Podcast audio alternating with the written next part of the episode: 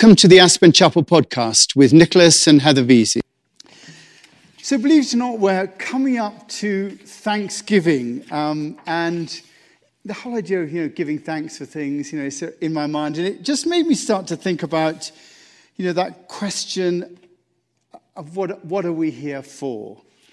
It's a question that comes back to us always as we carry on with our lives. We, we try to look for a purpose, our reason for being. You know, most of us try to act in the best interests of ourselves, our families, and the wider community. You know, we want to make our contribution to what's going on. But I always think, you know, what if the very fact of living, the very fact of being alive, is the contribution that we're making? What if all we're really asked to do is to live consciously, and that the act of living consciously, loving action that we need to take in making our contribution to life?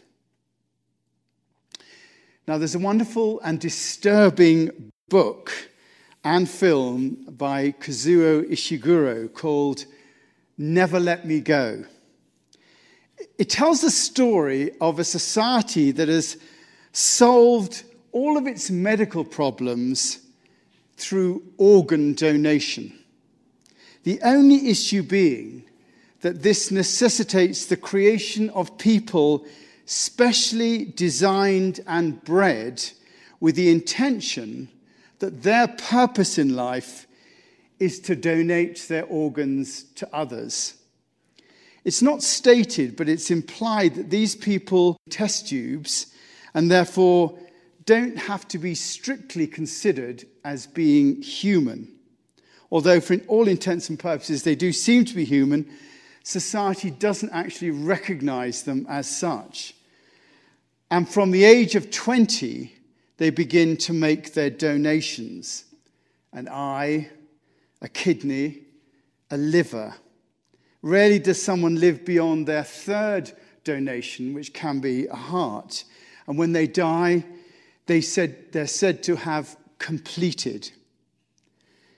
The interesting thing about the book, and I do recommend it, is it's a nice book actually. It's, it's beautifully written, and the film is an excellent film as well. Um, the interesting thing about the book is that no one really challenges the efficacy of the program. And those who are bred to make their donations just seem to accept that that's what they're born for, what they have to do. It's a fascinating concept, and two things interest me about it. The first is the way that we readily accept the path that society maps out for us. It's amazing how little resistance, even resistance, even the poorest amongst us gives to the lot that they're given in life. I mean, look at the caste system in India and the untouchables and the acceptance that's there for their particular order in life. There's much of society that stands on a conveyor belt that takes it from birth to death. We sort of just carry on in our own particular way.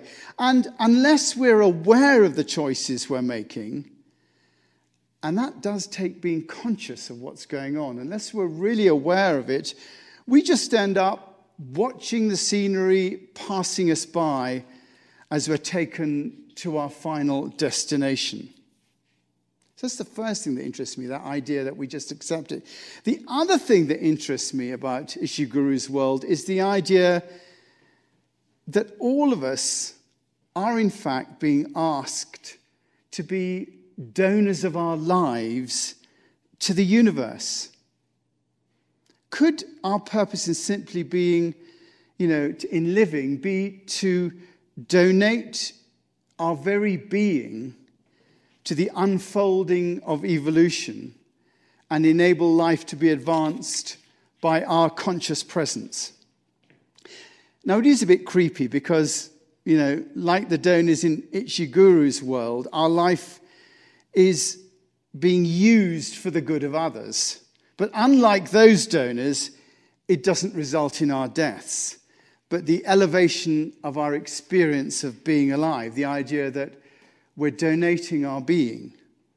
When we arrive at the conscious state, and we're talking here as a community that aspires to that conscious state. When we arrive at that conscious state, we know that our own little plans and ideas are nothing when compared to the unfolding of the greater purposes of life.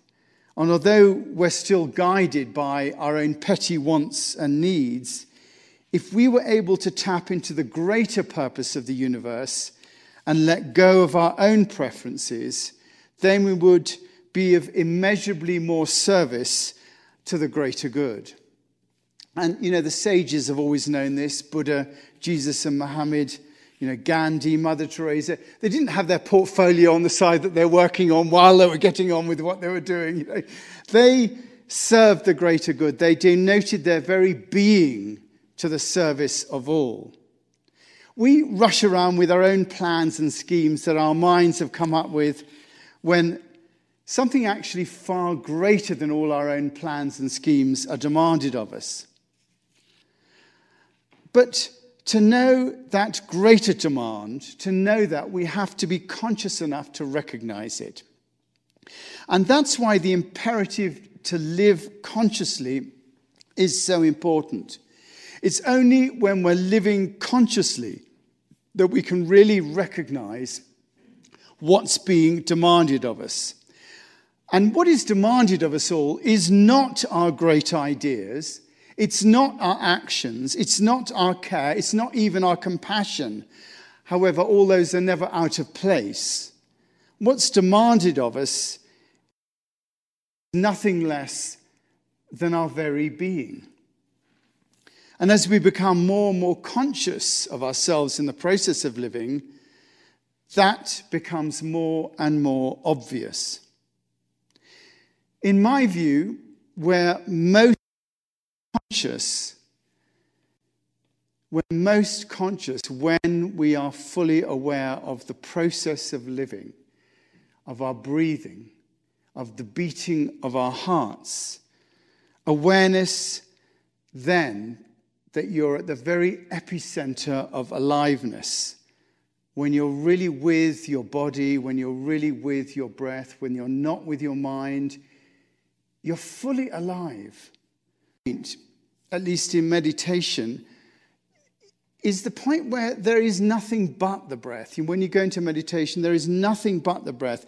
It is a sign and summation of the aliveness. And by being with it, than being with our minds, we give up to that aliveness that's our being. The conscious awareness of breath or mantra or whatever at that moment becomes the most important action in life.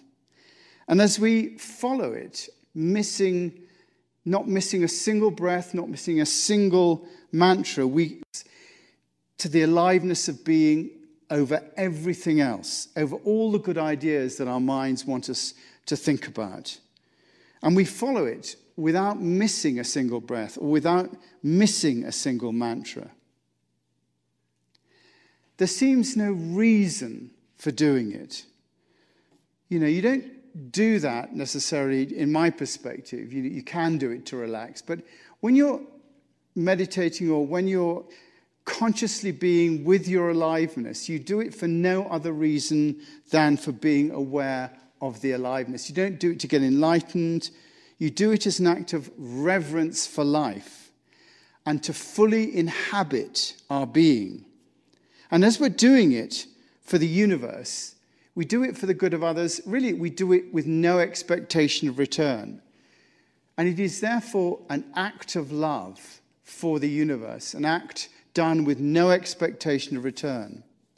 By giving up to the universe at that point of focus, whatever that may be, we're involved in an act of love as being the very purpose of our lives.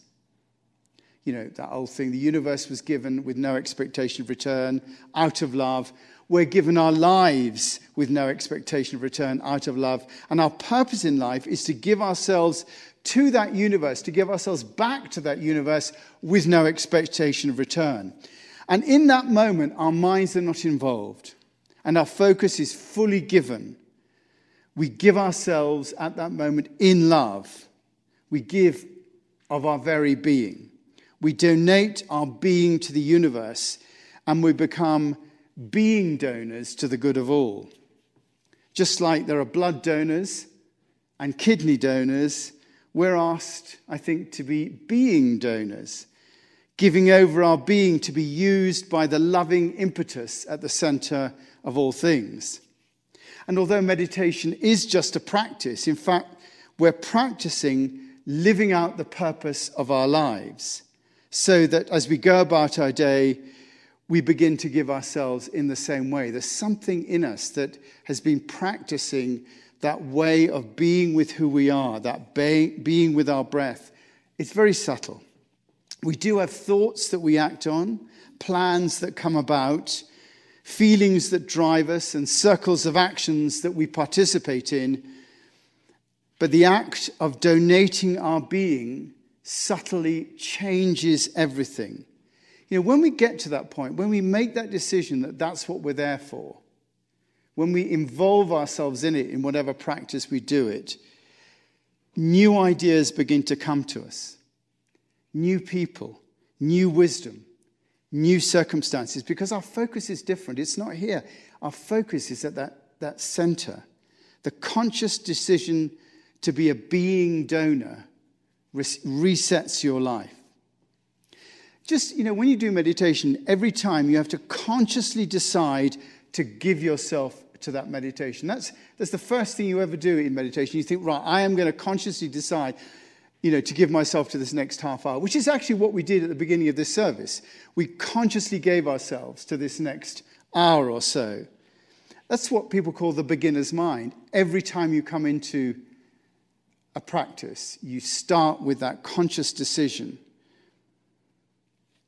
in life, the decision to donate our being to the greater good out of love for the unfolding of consciousness is the game changer that sets our life on a true course.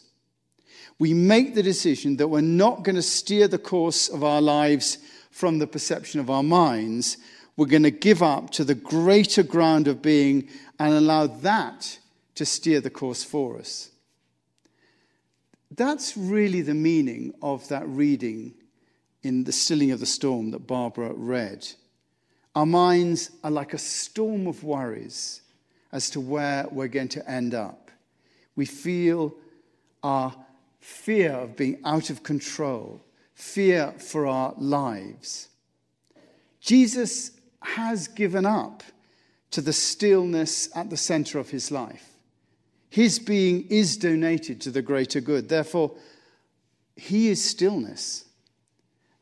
And it is this peace that passes all understanding that comes to us as we become being donors. We know that the deepest purpose of our life is to give ourselves completely with that no expectation of return. And there is no greater purpose or calling in life. We can therefore be at peace with our lives without having to understand where we're going or what's happening.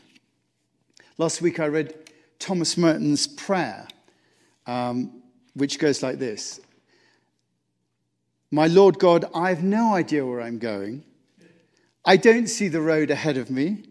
I cannot know for certain where it will end nor do I really know myself. And the fact that I think that I'm following your will doesn't mean that I'm actually doing so. But I believe that the desire to please you does, in fact, please you. And I hope that I have that desire in all that I'm doing. I hope that I'll never do anything apart from that desire. I know that if I do this, you will lead me by the right road, and though I may know nothing about it, Therefore, I will always trust you, though I may seem to be lost and in the shadow of death. I will not fear, for you are ever with me and will never leave me to face my perils alone.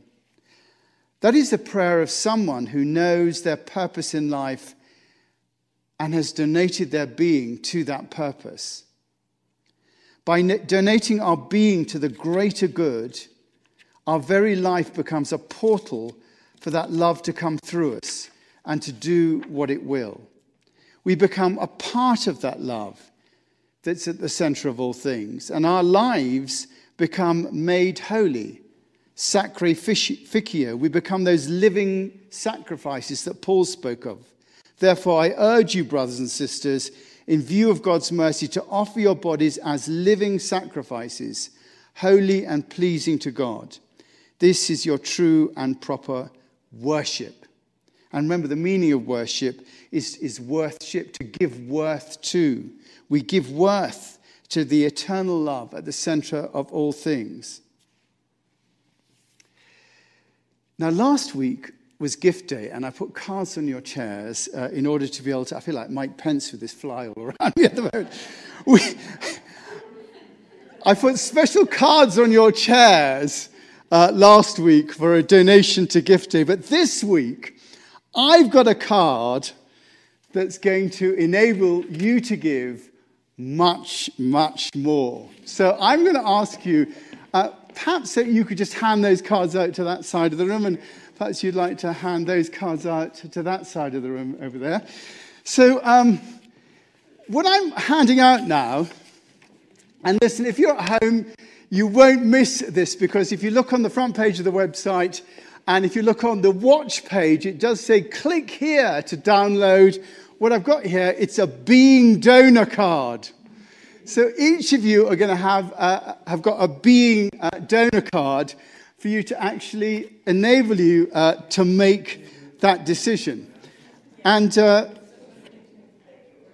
it's an opportunity for you to. Has everyone got one of those cards?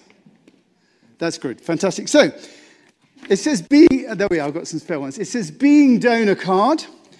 And uh, there's a good old picture of a, a heart there. Uh, makes it look like a hut. And then on the right, of course, we've got Michelangelo's hands, which will. Oh, Robert, you've not got a being donor card. Oh, your being is vital to the uh, fulfillment of what, what, we're doing here. So good. Fantastic. So you haven't got one. You need one each. You're not one being, are you? I mean, so, oh, no. Listen, couples, please, honestly. Has anyone else coupled up and taken one card? No, good. terrible. okay, so there we are. So being donor, you can take this. It says, I hereby donate my being to the universe to serve the purposes of life's unfolding. I do this in love with no expectation of a return. Great Spirit of all, I abandon myself into your hands. Do with me what you will. Whatever you may do, I thank you. I am ready for all. I accept all. Let only your will be done in me and in all creatures. So, really, what this does is you can, you can do this in your own time. There's going to be no homework on this, there's no test. I'm not going to be checking up on you on this. But what I would suggest you do is, you know, have a think about that. If you just feel comfortable with it, you can just sign it and date it and then put it in a scrapbook or something like that. You don't have to carry it around with you, you know, like in your wallet or anything like that.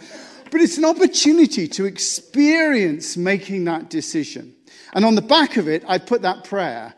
Uh, that, uh, and if you, I've sort of arranged the printing, so when you download it, it looks like they're on different pages, but if you print it uh, from what you download from the website, I think you'll find that the front prints on the back, but you have to work that out. So, so it's an opportunity for you to, to, to take it and experience making that decision and, and expressing your own lives, you know, thinking about it, making that decision. Good. So, any questions about that? Anyone want to, to, to say anything about it? There's a microphone there if anybody wants to.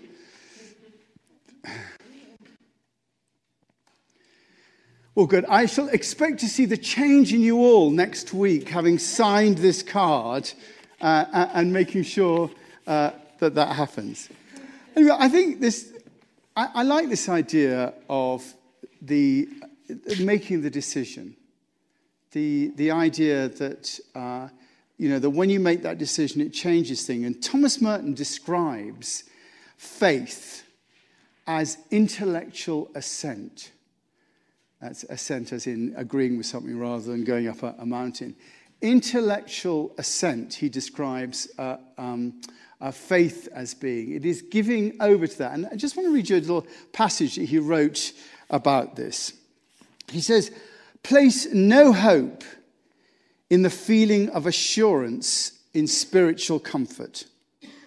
You may well have to get along without this.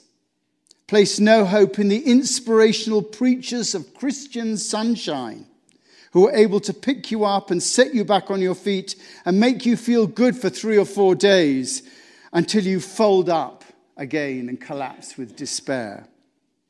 Self confidence is a precious gift, a sign of health, but it is not the same thing as faith. Faith is much deeper, and it must be deep enough to subsist when you are weak, when you are sick, when our self confidence is gone, when our self respect is gone. I don't mean that faith only functions when we're otherwise in a state of collapse, but true faith must be able to go on even when everything else is taken away from us. Only a humble man is able to accept faith on these terms, so completely without reservation that he is glad of it in its pure state and welcomes it happily, even when nothing else comes with it and when everything else is taken away. If we're not humble, we tend to demand that faith must also bring with it good health, peace of mind, good luck, success in business, popularity, world peace, and every other good thing that we can imagine. And it is true that God can give us all these good things if He wants to, but they're of no importance compared with faith, which is essential. If we insist on other things as the price of our believing, we tend, by the very fact, that very fact, to undermine our own belief. I do not think it would be an act of mercy on God's part simply to let us get away with this. So, this being donor card, this signing of that is the intellectual assent. It is saying, I'm giving myself over. I am allowing that being, and then, you know, the prayer on the back that Merton also wrote. Thanks for listening. If you feel moved to make a donation to the chapel, please go to aspenchapel.org. Thank you. And if you'd like to receive these podcasts regularly, subscribe to the Aspen Chapel through Apple, Google Play, YouTube, or any other outlet.